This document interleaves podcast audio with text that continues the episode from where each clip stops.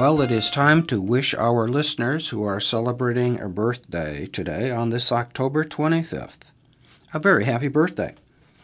We have Betty Legler from Mason City, Gretchen McKean from Johnston, Janice Price from Adel, Clarence English from Des Moines, and Michelle Hupp from Webster City. All of us here at Iris would like to wish all of you a very happy birthday. And this is a reminder that you're listening to Iris, the Iowa Radio Reading Information Service. If you're hearing us on your television on Iowa PBS and you're not a registered Iris user, please give us a call at 515 243 6833 so we can get you on our list. We need to know who is listening in order to keep our services free. And now here's Barb with today's obituaries. Thank you, Dennis. Rachel Louise Myers of Ankeny, age 86, passed away on October 22nd. Mass of Christian burial will be held at 11 a.m. on Friday, October 27th, at All Saints Catholic Church in Des Moines. The rosary will be recited at 10:15 a.m., followed by visitation from 10:30 to 11. She will be laid to rest at Glendale Cemetery. Rachel is survived by her daughters, Janice Kessler and Susan Matheny, her sister, Betty Frideris, along with seven grandchildren, 11 great grandchildren, and a great great grandson. The full obituary can be seen online at ankenymemorial.com. Madeline Rose Clancy Clay, age 87, was born March 15, 1936, and died on October 16, 2023. Graveside service and burial will be at 11 a.m. on October 28th at Elm Grove Cemetery in Des Moines. Memorial service for Judith Murtaugh Thorson, 88, of Okoboji, formerly of Algona, will be held at the First Congregational United Church of Christ in Algona on October 28th at 2 p.m. A reception with the family present will be held following the service at the UCC Fellowship Hall. A celebration of life for Judy will be held in the Iowa Great Lakes in June of 2024. In lieu of flowers, memorials may be made in Judy's name to the Friends of Iowa Lakeside Laboratory and the Algona School Foundation. Barbara Ann Kennedy Case, 90, of Greenwood Village, Colorado, most recently of Cherry Hills Assisted Living and Memory Care, died in her sleep on September 4th. She was born December 18, 1932, and raised in Indianola, Iowa, where she graduated from Simpson College with a bachelor's degree in childhood education. She met her husband of 57 years, Lyle, while at Simpson. She was a lifelong member of the Tri Delta sorority, starting at Simpson. She is survived by her three children Stephen Case of New Canaan, Connecticut, Jeffrey Case of West Des Moines, and Kimberly Malik of, of Greenwood Village, Colorado, as well as nine grandchildren and one great granddaughter. Barbara worked as an elementary teacher in Iowa City, while her husband Lyle, who predeceased her in 2012, attended graduate school at the University of Iowa. She worked as a substitute teacher and raised her three children as Lyle climbed the corporate ladder as an exploration geologist at Texaco. She managed family moves to Kansas, Oklahoma, Mississippi, Louisiana, Connecticut, Texas, and ultimately South Denver, when the family settled in Green Oaks in 1977. Barbara was an active part of the Green Oaks community for many years and also a strong supporter of women's advancement through her uh, involvement with PEO. Her support of her family was unconditional. It was most clearly demonstrated during her 15 years of daily commitment to caring for Lyle after a serious car accident left him a quadriplegic. Barbara loved to cook. Her Iowa inspired dinners, her scalloped potatoes, and her Christmas cookies were loved by everyone who had the pleasure of enjoying them. She loved her home and enjoyed decorating. There were always beautiful flowers and candy dishes full of treats for her grandchildren. Her smile, her sense of humor, and her unwavering love for her family and friends will be missed. A memorial service will be held at 10:30 a.m. Saturday, October 28th, at Trinity United Presbyterian Church, 200 South Howard in Indianola. She will have her final resting place next to Lyle in the Indianola IOOF Cemetery. A celebration of life to honor Barbara will be held in Greenwood Village at her daughter Kim's home in Green Oaks during December. In lieu of flowers, the family requests donations in Lyle and Barbara's name to Trinity United Presbyterian Church, the Craig Hospital Foundation at 3425 South Clarkson Street in Englewood, Colorado, or to the Simpson Fund of Simpson College. Please share your memories of Barbara with her family by signing the guest book or memory card at overtonfunerals.com. And Jack Otto Kramer, 85, died October 20th. Visitation will be held from 5 to 7 p.m. on Monday, October 30th at Iles Westover Chapel. Funeral services will be at 12 p.m. noon, Tuesday, October 31st, at the chapel. Interment will follow at 2 p.m. at the Iowa Veterans Cemetery near Van Meter. Jack was born May 11th in Klemme, Iowa, and graduated from Garner High School, class of 1957. He entered the U.S. Navy after high school and was honored to serve six years on the USS Renville. After serving, he married Judy, and they had just celebrated 60 years of marriage in September. They traveled the world with many trips Judy earned from her business and made some beautiful memories. They lived in Des Moines, where they lived for over 50 years before moving to Johnston. Jack worked at Owen Chris Body Shop for many years and had his own auto repair business, JOK Auto. Jack of all trades was an appropriate title. His passion and incredible talent was restoring and painting show cars. He earned several car show awards. He could fix anything car related and always made sure his grandkids had vehicles. He could also build anything and remodeled several homes. Jack had a generous heart and was always willing to lend a hand to family, friend, and neighbors. Jack is survived by his wife, Judy Kramer of Johnston, daughter Anne Heiler of Ankeny, son Dan Kramer of Grimes, sister Judy, Judy Smith of Mission, Texas, Diane White of Clear Lake, and Tammy Ellison of Maple Plain, five grandsons, two great grandchildren, and many nieces, nephews, and cousins. He was preceded in death by his parents, Harleen and Art Kramer, and his sister, Sharon Smith of Belmont. Memorial contributions in memory of Jack may be made to a veteran organization of the donor's choice. Online condolences are welcome at ilescares.com. That concludes our obituaries for today. Turning back now to national news, Cohen says numbers Trump gave for assets were arbitrary.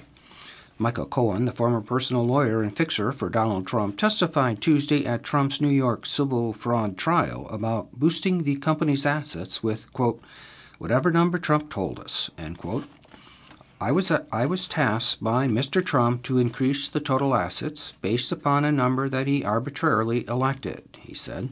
Cohen, who previously has accused his client under oath of falsifying property values in his real estate empire, testified that he and former Trump Organization finance chief Allen Weisselberg worked to reverse engineer the various different asset classes, increase those assets in order to achieve a number that Mr. Trump had tasked us.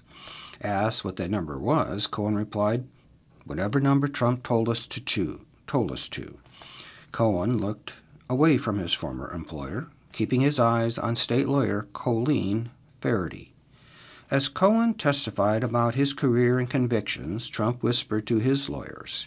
At other points, the former president hunched forward in his seat or leaned back with crossed arms.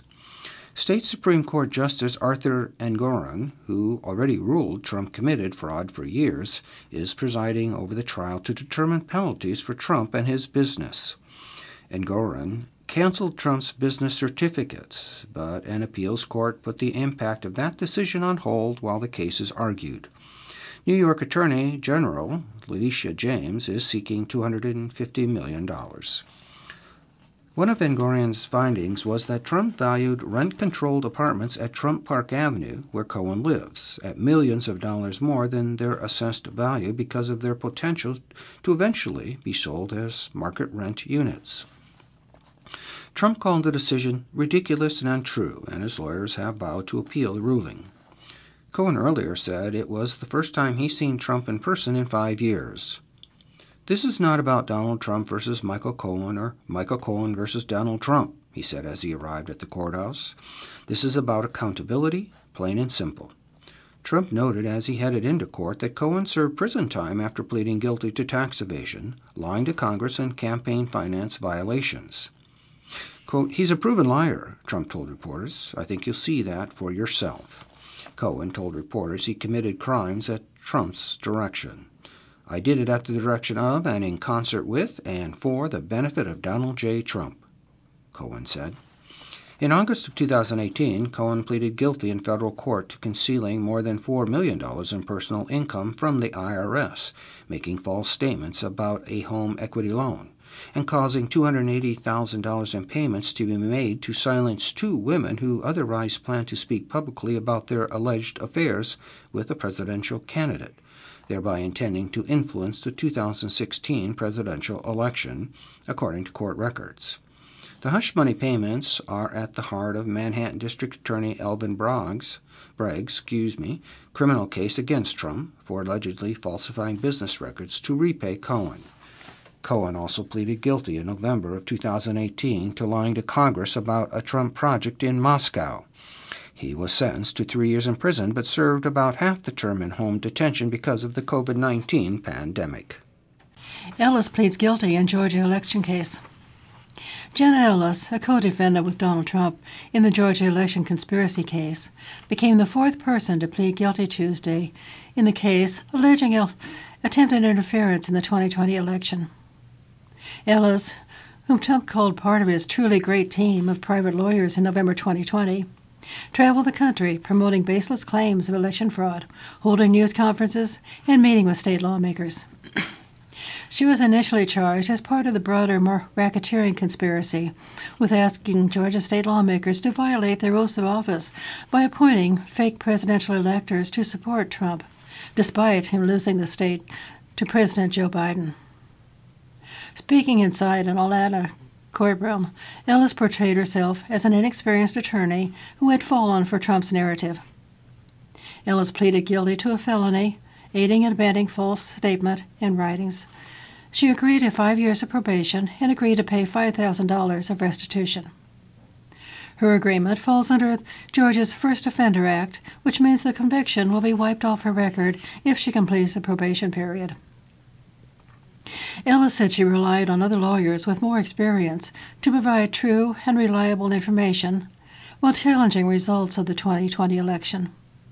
She said she didn't check whether allegations other maids, others made were true. She apologized to the people of Georgia.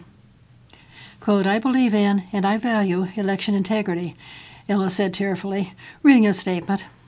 If I knew then what I know now, I would have declined to represent Donald Trump in these post election challenges. I look back on this whole experience with deep remorse.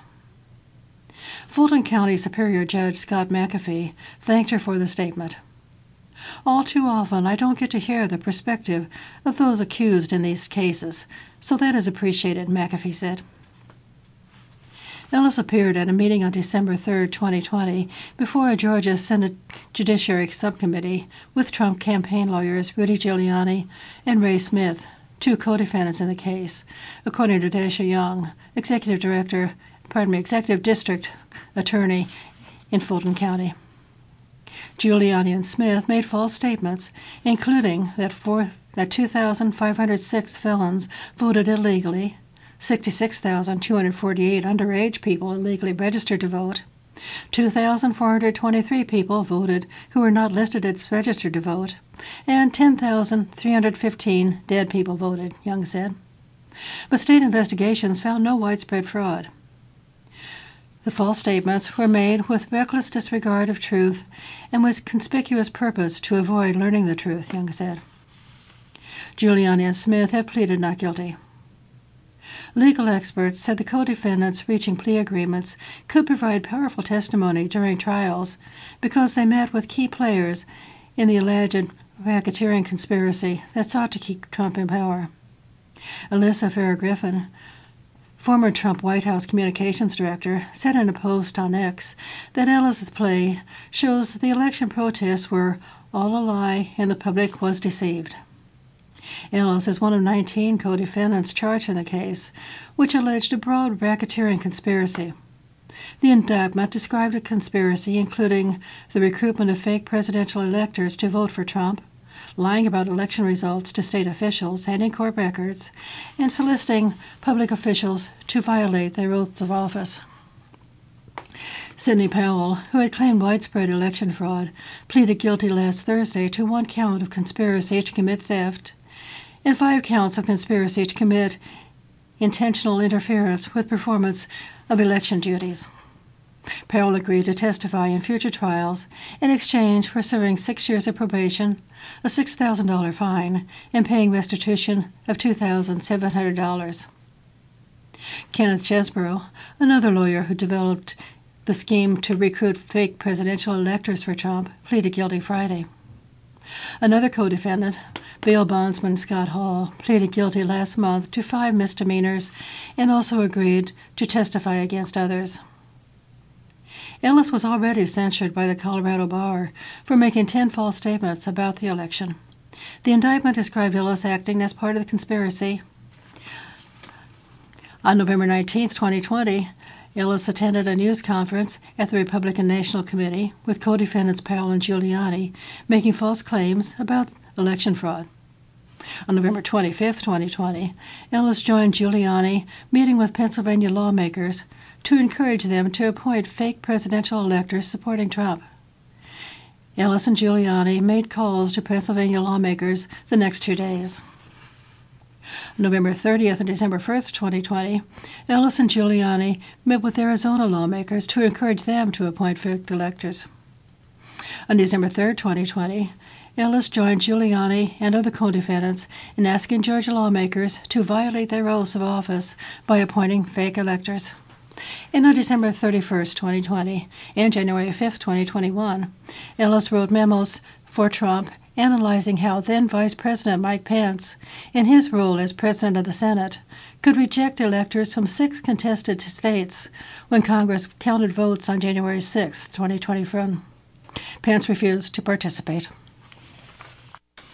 From Washington, U.S. rushes arms and advisors to Middle East, Israel preparing ground assault in urban areas. The Pentagon has sent military advisors, including Marine Corps generals versed in urban warfare, to Israel to aid in its war planning and is speeding multiple sophisticated air defense systems to the Middle East, days ahead of an anticipated ground assault in Gaza. One of the officers leading the assistance is Marine Corps Lieutenant General James Glynn, who previously helped lead Special Operations Forces against the Islamic State and served in Fallujah, Iraq, during some of the most heated urban combat there, according to U.S. official who was not authorized to discuss Glynn's role and spoke on the condition of anonymity. Glynn will also be advising on how to mitigate civilian casualties in urban warfare, the official said. Israel is preparing a large scale ground operation in an environment in which Hamas militants have had years to prepare tunnel networks and set traps throughout the northern Gaza's defense urban blocks. Glynn and other military officers who are advising Israel have experience that is appropriate to the sorts of operations that Israel is conducting. National Security Council spokesman John Kirby said Monday. The advisors will not be engaged in the fighting, the unidentified U.S. official said.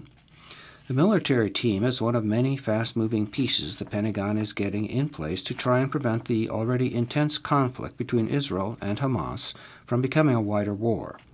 It also is trying to protect U.S. personnel who, in the last few days, have come under repeated attacks that the Pentagon has said were likely endorsed by Iran. Kirby said Iran was in some cases actively facilitating these attacks and spurring on others who may want to exploit the conflict for their own good, or for that of Iran. We know that Iran's goal is to maintain some level of deniability here, but we're not going to allow them to do that. The White House said President Joe Biden spoke with Israeli Prime Minister Benjamin Netanyahu on Monday to update him on U.S. support for Israel and ongoing efforts to, at a regional deterrence to include new U.S. military deployments. On Monday, the U.S. military garrison at Antanf, Syria, came under attack again, this time by two drones. The drones were shot down and no injuries were reported. It was the latest episode of more than a half dozen times in the last week that U.S. military locations in the Middle East had come under rocket or drone attack since a deadly blast at a Gaza hospital. Last Thursday, the destroyer USS Carney shot down four land attack cruise missiles launched from Yemen that the Pentagon has said were potentially headed toward Israel. In response, over the weekend, the Pentagon announced it was sending multiple Patriot missile defense system battalions and a terminal high altitude area defense system to the Middle East, as well as repositioning the Eisenhower Strike Group to the U.S. Central Command area of responsibility. The ship had previously been en route to the eastern Mediterranean. The shift means that the Navy will have a carrier strike group off the shore of Israel the Ford Carrier Strike Group, and another, the Eisenhower, potentially maneuvered to defend U.S. forces in Israel from the Red Sea or the Gulf of Oman. Oman, excuse me. We're going to continue to do what we need to do to protect and safeguard our forces and take all necessary measures, said Brigadier General Pat Ryder, Pentagon Press Secretary. No one wants to see a wider regional conflict, but we will not hesitate to protect our forces. The U.S. has also advised Israeli officials to consider a delay in any ground assault, saying it would give more time to allow the U.S. to work with its regional partners to release more hostages, according to a U.S. official familiar with the Biden administration's thinking on the matter. The official who requested anonymity to discuss the private discussions said it was unclear how much the argument will move the needle on Israeli thinking. The official noted that with the help of Qatar mediating the Hamas, the U.S. was able to win the release of two captives, Judith and Natalie Raanan. The process that led to their release, just two of more than 200 people in Israel who were taken hostage in the October 7th attacks, started soon after the Hamas operation. The official noted arranging for the release of the Raanans took longer to come together than many people realized. Asked during a brief exchange with the reporters at the White House on Monday if the U.S. would be supportive of a ceasefire for hostages deal, Biden replied, quote, We should have those hostages released, then we can talk. During his phone call with Netanyahu, Biden also affirmed his commitment to ongoing efforts to secure the release of all the remaining hostages taken by Hamas, including Americans, and to provide for safe passage for U.S. citizens and other civilians in Gaza, the White House said. The International Committee of the Red Cross said Monday that Hamas had released two more hostages. They were identified by Israeli media as Yocheved Lifshitz and Nurit Cooper of the Israeli kibbutz of Nir Oz. Glynn's assignment to Israel was first reported by Axios. And we'll introduce the eight candidates for the Johnston School Board. Jason Arnold is 46 years old and grew up in Denison. His current home is Urbandale. Education, Bachelor of Science in Computer Science from Drake University. Political experience, unsuccessfully ran for school board in 2019 and currently sit on the D- District School Improvement Advisory Committee, as well as a parent helper for MSJMS mock trial. Previously, been on the board of the Timber Ridge Elementary PTO for a total of six years, two as secretary, two as vice president, and two as president. He and his wife run the Springbrook Fair at Timber Ridge Elementary for about eight years. Been a multi year parent helper and coach for first Lego League team. Sunita Mangra Dutcher, the incumbent, is 50 years old and grew up in Des Moines. The current home is Johnston. Education, Associate of Arts degree from Des Moines Area Community College, Bachelor of Science in Psychology. Political experience, Johnston School Board, 2019 to the present. Josh Nelson, age 36, grew up in Pleasant Hill. Current home is Education, Associate of Applied Science degree in Automotive and Collision Technologies. Political experience, no political experience. Volunteer, fed as a volunteer, fed homeless for two years at a previous church, and 19 years experience with a special needs community. Charles Steele is 38 years old and grew up in central Iowa. Current home is Urbandale. Education, blessed to have graduated from a small school in central Iowa, then joined the workforce directly after high school. Political experience, have never held an elected office. In his second year as District School Improvement Advisory Committee for Social, Emotional, Behavioral, and Mental Health.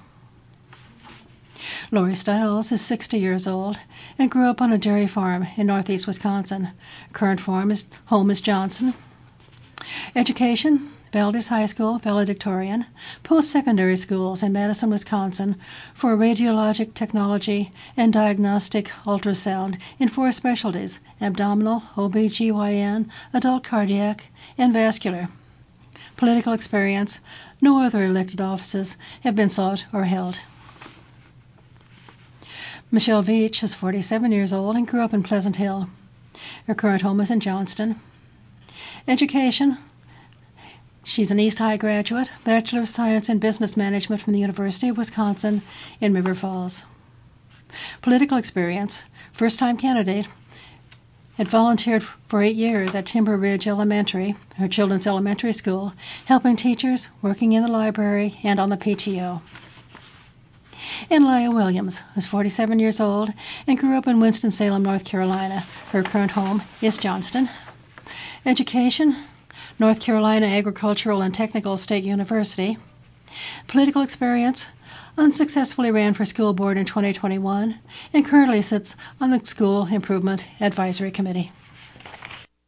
Now we'll take a look at some shorts from our 50 states. From Alaska, from Sitka. A dog has returned home after being lost for 65 days, KCAW reports, and what her owner called quite a miracle. 13 year old golden retriever Stella was finally found after being scared by fireworks in July and bolting into the woods, according to the news outlet. From Arizona, from Yuma, two U.S. Border Patrol agents were in critical condition after a pickup truck crashed into an immigration checkpoint on Saturday. The two agents were injured and taken to the hospital before being flown to Phoenix for advanced care, according to the U.S. Customs and Border Protection. From Pine Bluff, Arkansas, police have taken two people into custody in connection with a shooting that left one person dead and three others wounded. Pine Bluff police said an officer called to a convenience store early Sunday and found a large crowd in the parking lot with multiple people firing weapons. Los Angeles, California. Federal prosecutors are seeking justice for 34 people killed in a fire aboard a scuba dive boat called the Conception in 2019. The trial against Captain Jerry Boylan began Tuesday with jury selection. From Westport, Connecticut, the body of one of two boaters who went missing in the on in the Long Island Sound has been recovered. Police said the remains of Juan Gabriel Valle Pineda were found by Bridgeport Fire Department staffers. Pineda was one of five people who were on a small fishing boat that sank Sunday. From Macon, Georgia, investigators say they found a murder suspect who had been missing more than seven months while looking for four men who escaped from jail. Bibb County Sheriff David Davis said the authorities located the suspect based on a tip about the escapes. Springfield, Illinois. A man was sentenced to over a year in prison for his role in a COVID 19 relief fraud scheme in which he received over $40,000 in federal relief funds. Philip Lovelace Jr., 33, was sentenced to 20 months in prison on wire fraud charges. From Iowa, from Des Moines, a state licensing board is not disclosing the alleged wrongdoing that prompted a chiropractor with a history of sex offenses to surrender his license. From Columbia, Missouri, a $1.2 million grant from the Army will be used by researchers at the University of Missouri to develop a portable topical antibiotic delivery device for soldiers wounded in combat. In Billings, Montana, a man has been sentenced to 18 months in federal prison for making repeated racist phone calls to a church. Joshua Leon Heiston was sentenced on Friday for making harassing telephone calls. Well, for the last 90 minutes, your readers have been Barb DeHeck and Dennis May, and it's been our pleasure to read for you. And now we'll take a short break to allow our next readers to get into place.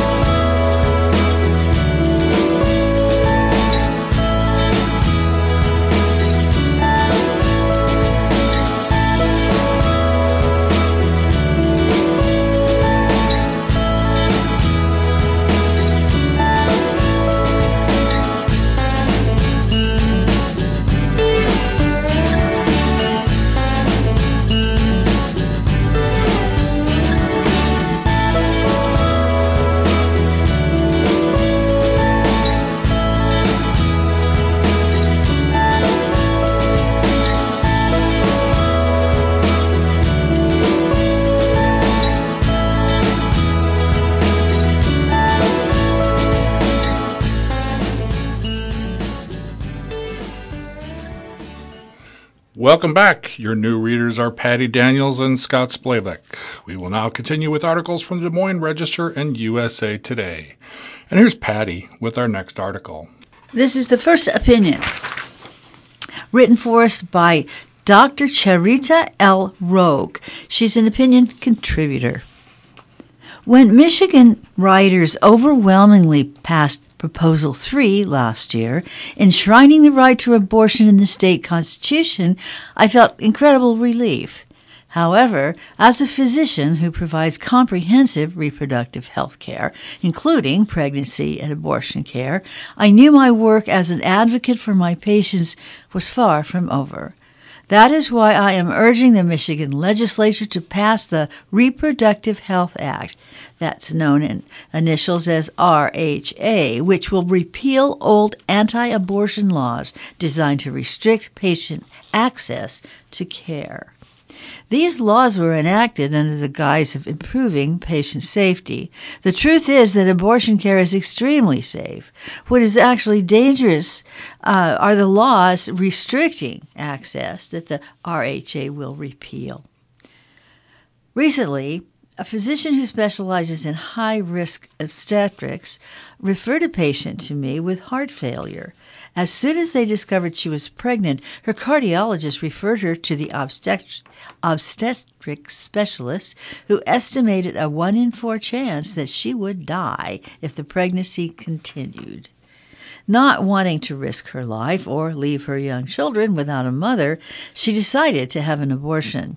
By the time she finally got to me, she was 12 weeks pregnant. Due to her high risk health status, we expedited her care and scheduled her appointment for just a couple of days later. However, there were barriers she didn't expect. In Michigan, patients are legally required to physically print out a form at least 24 hours before their appointment, but she didn't have access to a printer. That led to her appointment being rescheduled. Between the delay and her cardiac status, it was soon evident that she needed a higher level of care in a hospital setting. This meant that the cost would be much higher, over $10,000, and once Michigan law prohibited her insurance from covering abortion care, she anticipated that she would have to incur significant medical debt. In the end, she suffered a nearly five week delay from when she was supposed to have the procedure to when it was finally completed. The delay was entirely unnecessary and entirely caused by the unconstitutional laws targeting abortion that are still in effect in Michigan the 24 hour mandated delay in care, the required consent form, the restrictions on insurance coverage, just to name a few. Theoretically, all patients have a constitutional right to reproductive freedom, but until we pass the RHA and and remove those cruel and unnecessary laws, it will instead remain a privilege only for those with the means to overcome those obstacles, and the right will remain out of reach for the far too many. We need to stop siloing, criminalizing, and stigmatizing abortion care and treating it differently than all other health care. Now is the time for the legislature to put people ahead of politics and pass the Reproductive Health Act in full. Michiganders are counting on you. And Dr. Charita Roque is an assistant professor in obstetrics and gynecology at Western Michigan University uh, the Homer Stryker MD School of Medicine. This column was first published in the, De- the Detroit Free Press. Thank you, Patty. Our next opinion from the USA Today section is entitled Maybe Governor Abbott Should Fence Off All of Texas. This is written by Rex Huppke of USA Today. I wish I loved anything as much as Republican Texas Governor Greg Abbott loves razor sharp, flesh ripping coils of concertina wire. Having made national headlines and aroused the more sadistic wing of his party's voting base by stretching dangerous buoys and razor wire along the Rio Grande, the thirsty to get on Fox News governor has now had the Texas National Guard stretch miles of concertina wire along the state's border with New Mexico. That's right, Abbott is directly violating the Texas state motto, friendship, by fencing off a neighboring state. Abbott keeps adding to his cruel to immigrants resume. In a terse statement, the Texas Military Department wrote, quote, We are now fortifying the border between Texas and New Mexico to block migrants, end quote. New Mexican migrants? Tourists going from Las Cruces to El Paso? No, the supposed intent of this decidedly dangerous fencing is to keep migrants who cross the Mexican border into New Mexico from making their way to Texas.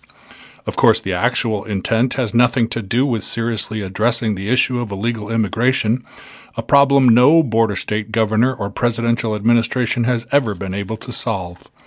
It's a way for Abbott to pretend he's tough on immigration while pillaring President Joe Biden's border policies, which have focused more on addressing root causes than cruel stunts. It's another thing Abbott can add to his Nobody is crueler to migrants than old Greg vision board. In a joint statement, Texas Democratic Party Chair Gilberto Hino, Hinojosa said or excuse me, and Democratic Party of New, or- New Mexico Chair Jessica Velasquez wrote, quote, This is the latest Operation Lone Star stunt funded by the working Texas family's tax dollar that will result in environmental damage, community division, and injuries of vulnerable migrants. It's clear that Governor Abbott has no plans on actually addressing our broken immigration system head on, end quote. How dare those Democratic leaders accuse the Texas governor of something so accurate? Abbott just wants to act tough on migrants and get on Fox News. The statement continued, quote, New Mexico has some of the most humane, people-oriented immigration laws in the country. New Mexico Democratic leaders believe that everyone who comes to our country in pursuit of a better life as an asylum seeker or otherwise deserves just and humane treatment, and the laws of New Mexico reflect those values. Greg Abbott knows that New Mexican neighbors are not the enemy, but is working overtime to gain Fox News airtime. End quote. Again, highlighting Abbott's transparent antic while simultaneously suggesting that hum- human beings treat other human beings with compassion is a classic Democratic maneuver. Shame on those party chairs for so rudely demanding a man who is using taxpayer money to get Fox News host Sean Hannity to be his best pal. Why just stop at the border with New Mexico? The truth is, there's a reasonable way that Abbott's pointy face, pointy fence enthusiasm can be leveraged to make America a better place. As long as the governor has started constructing a barrier heading north into the United States, he might as well continue, ideally moving it 20 or so miles up to around Anthony, Texas, and then hanging a sharp right, heading east and following the Texas New Mexico border for a couple hundred miles until he hits New Mexico's Lea County. There, he would want the National Guard to run the fence northward a few hundred or so miles until he hits the spot marked the northwestern corner of Texas. Now, I know this is already sounding like a lot of fence, but the truth is, you just never know where a migrant might try to slip into the Lone Star State, or more important, where Abbott or one of his supporters might try to slip out of Texas to infiltrate what I like to call the Greater 47 America's non Texas contiguous states. The Greater 47 does not include Alaska and Hawaii, though they are also great. Operation Lone Star Encapsulation. Having already stretched that much fencing, Abbott might as well continue to protect his state from borders, excuse me, from possible migrant invasion via Texas's borders with Oklahoma, Arkansas, and Louisiana. This effort, which I've dubbed Operation Lone Star Encapsulation, will effectively seal off the roughly 4,000 mile perimeter of the state, keeping migrants out and protecting other Americans from dangerous Texas policies, including Abbott's six week abortion ban, the governor's permit free gun carrying law, his ban on transgender care for minors, his law shuttering all diversity, equity, and inclusion offices at state colleges and universities, the state's relentless book bans, and the fact that Elon Musk lives there. While I would technically prefer it if the governor would direct time and resources toward humane and sensible border solutions, that seems unlikely. So, second best is probably if he just fences the whole darn state off. It won't stop the flow of migrants, as barriers never do, but it might at least help the rest of us in the greater 47 avoid exposure to whatever the heck Abbott is up to down there. And you can follow USA Today columnist Rex, Rex Huppke on X, formerly known as Twitter. His handle is at Rex Huppke, H U P P K E. And you can also follow him on Facebook at uh, facebook.com slash Rex is a jerk. Patty? Thank you. We'll start with the sports on TV. Wednesday, October 25th, all times Eastern. College football.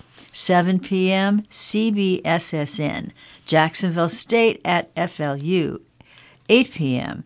ESPN 2, oh, excuse me, is that a 2 or a Z? That's a 2. ESPN 2, UTEP at Sam Houston uh, State. College golf, 9 a.m. St. Andrews Links Collegiate, final round. Old course at St. Andrews Golf Links, St. Andrews, Scotland. College volleyball women's, 6 p.m. BTN Northwestern at Ohio State. 7 p.m. ACCN North Carolina at Duke. 8 p.m. BTN um, Indiana at Illinois. SECN Tennessee at Missouri. Golf, 10 p.m. LPGA Tour, the Maybank Championship, first round, Kuala Lumpur Golf and Country Club, Kuala Lumpur, Malaysia. 2 a.m on Thursday, ESPN2 Asia Pacific Amateur Championship, first round, Royal Melbourne Golf Course, Melbourne, Alaska. Excuse me, Australia. NBA basketball, 7:15 p.m. ESPN Boston at New York. 8:35 p.m. ESPN Dallas at San Antonio. NHL hockey 7:30 p.m. TNT Washington at New Jersey. Soccer men's 2:55 p.m. and CBSSN UEFA Championships League group stage. Atletico Madrid at Celtic Group E. 11 p.m. PSI Liga MX Atletico San Luis at Juarez. Tennis 3 a.m. Tennis WTA Elite Trophy Zhuhai Round Robin, Vienna ATP, Versailles ATP Early Round. 6 a.m. Tennis, WTA Elite Trophy Zhuhai Round Robin, Vienna ATP, Versailles, uh, Versailles, I'm sorry, uh, ATP Early Round. 1 a.m. on Thursday, tennis with Elite Trophy Trophy Zhuhai Round Robin. Thank you. And other sports news. Let's go with the Iowa State article. It's written by Randy Peterson and it's entitled Iowa State has gone from 64 point loss to favorite. Go back 10 years, revisit the 2013 Iowa State Baylor football game for a real sense of how far the program Matt Campbell runs so well has progressed. Specifically, it's gone from a 33 point underdog that season to a road favorite when the Cyclones play in Waco on Saturday. That's a 34 point swing in the betting line since Iowa State was humiliated 71 to 7 in the year 2013. Art Briles' team had 714 yards and 32 first downs. The Cyclones' Kirby Van Der Kamp 10 punts accounted for 431 yards, 257 more than Iowa State's total offense. And you wonder how far Iowa State football has come in the past decade, including the, the past seven plus seasons under Campbell. Sure, there have been some bumps over the average 100 and, over the 105 games since what possibly was the worst loss in Cyclone football history. That's bound to happen, but there's also been highs, like playing in the 2020 Big 12 Conference Championship game, defeating Oregon in that Got to find the page, sorry. That season's Fiesta Bowl and the shocking 2017 upset at third ranked Oklahoma. Quote, We've had some good times and some not so good times, but I believe that every time we've gone out, we've believed we have an opportunity to win the football game, end quote, Campbell said during his weekly Tuesday press conference. He goes on to say that's the biggest thing that's changed over the course of seven or eight years. There's a belief that you can and have the ability to win football games, end quote. The program has battled back after faltering to 4 and 8 last season and a humiliating loss at Ohio a month ago. Quote, After that game, we all looked at each other in the face and said, We're better than this, quarterback Rocco Becht said Tuesday. These Cyclones are tied for second place in the conference. They're preparing to face a Baylor team that 10 years ago beat them so badly, then ISU coach Paul Rhoads called it a fiasco. Quote, They know they just got whipped, Rhoads said of his guys after the game. I know I just got whipped. I can't sulk. I can't pout. I have to figure out how to do my job better as they work to do their job better. That's what a team does, and that's what we'll set out to do. End quote. A decade later, early betting lines favor the Cyclones by a point or two. That's partly because of Iowa State's winning three of the past four games since losing at Ohio, and partly because the Bears haven't played like Baylor teams of the past. Quote, There's been a global change in mindset of we can be successful here, end quote, Campbell said. He goes on to say, How to be successful here is not easy, but the time, the effort, and the commitment of everybody that's involved in the program believe in the no- notion you can have success here at Iowa State. The Cyclones are playing their best football of the season at a time when that counts the most.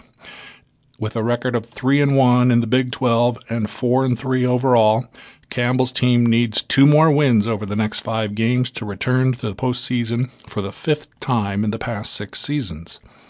If it happens, it's because of how this team's leaders, coaches included, rallied their teams the past four games, how they responded to adversity, which in this situation was a 10 to 7 loss against a MAC team, not a 64 pointer against a Power 5 opponent. Quote, Coach Campbell embraces his role as an educator far more than any college football coach I have ever been around, end quote, Jamie Pollard said. He has not wavered one time from his approach of building a player driven program that is committed to using the sport of football to help prepare young men for the challenges they will face the rest of their lives. He truly believes his role is much greater than just trying to win games. His overall approach has been a perfect match for our program, and as a result, he has gotten far better results than any Iowa State football coach before him. End quote. The Cyclones have won 34 Big 12 games since the year 2017, tied for third most in the league during that span. That includes, don't forget, going 1 and 8 in the Big 12 last season. Their confidence is high, something Jeff Woody, who played in that 71 7 nightmare a decade ago, notices while watching his alma mater these days. Quote, it's their belief that there's no game they go into where they look at it as an uphill battle, end quote, Woody told me. He goes on to say, I never thought we'd lose any game back when I played, but I looked at games like we'd have to play harder to win. Now the players look at it like they just play their own game. If they just play their own game, they'll win, end quote. That 2013 game was as helpless as I've ever felt in sports. That's certainly not the case now for Campbell's program. Thank you. Campbell sees similarities between Iowa State and Baylor, and Alyssa Hertel wrote this for us. Iowa State football for three sits at number five in the Big 12 standings coming off the bye week with consecutive conference wins against TCU and Cincinnati to give the Cyclones a 3 1 record in league play. This weekend, ISU will look to improve its conference record uh, to 4 1 for just the third time in school history, 2017 and 2020. Baylor 3422 Big 12 may be the perfect opponent to help Iowa State accomplish these goals. It could all come down to defense, though. Iowa State's defense is fourth in the Big 12, holding opponents to an average of 26 points per game. The Cyclones are also the only team in the league to register a safety this season.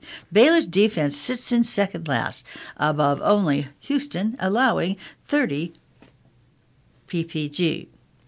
Both programs have struggled at times on offense, but the Bears have a slight advantage in season long stats.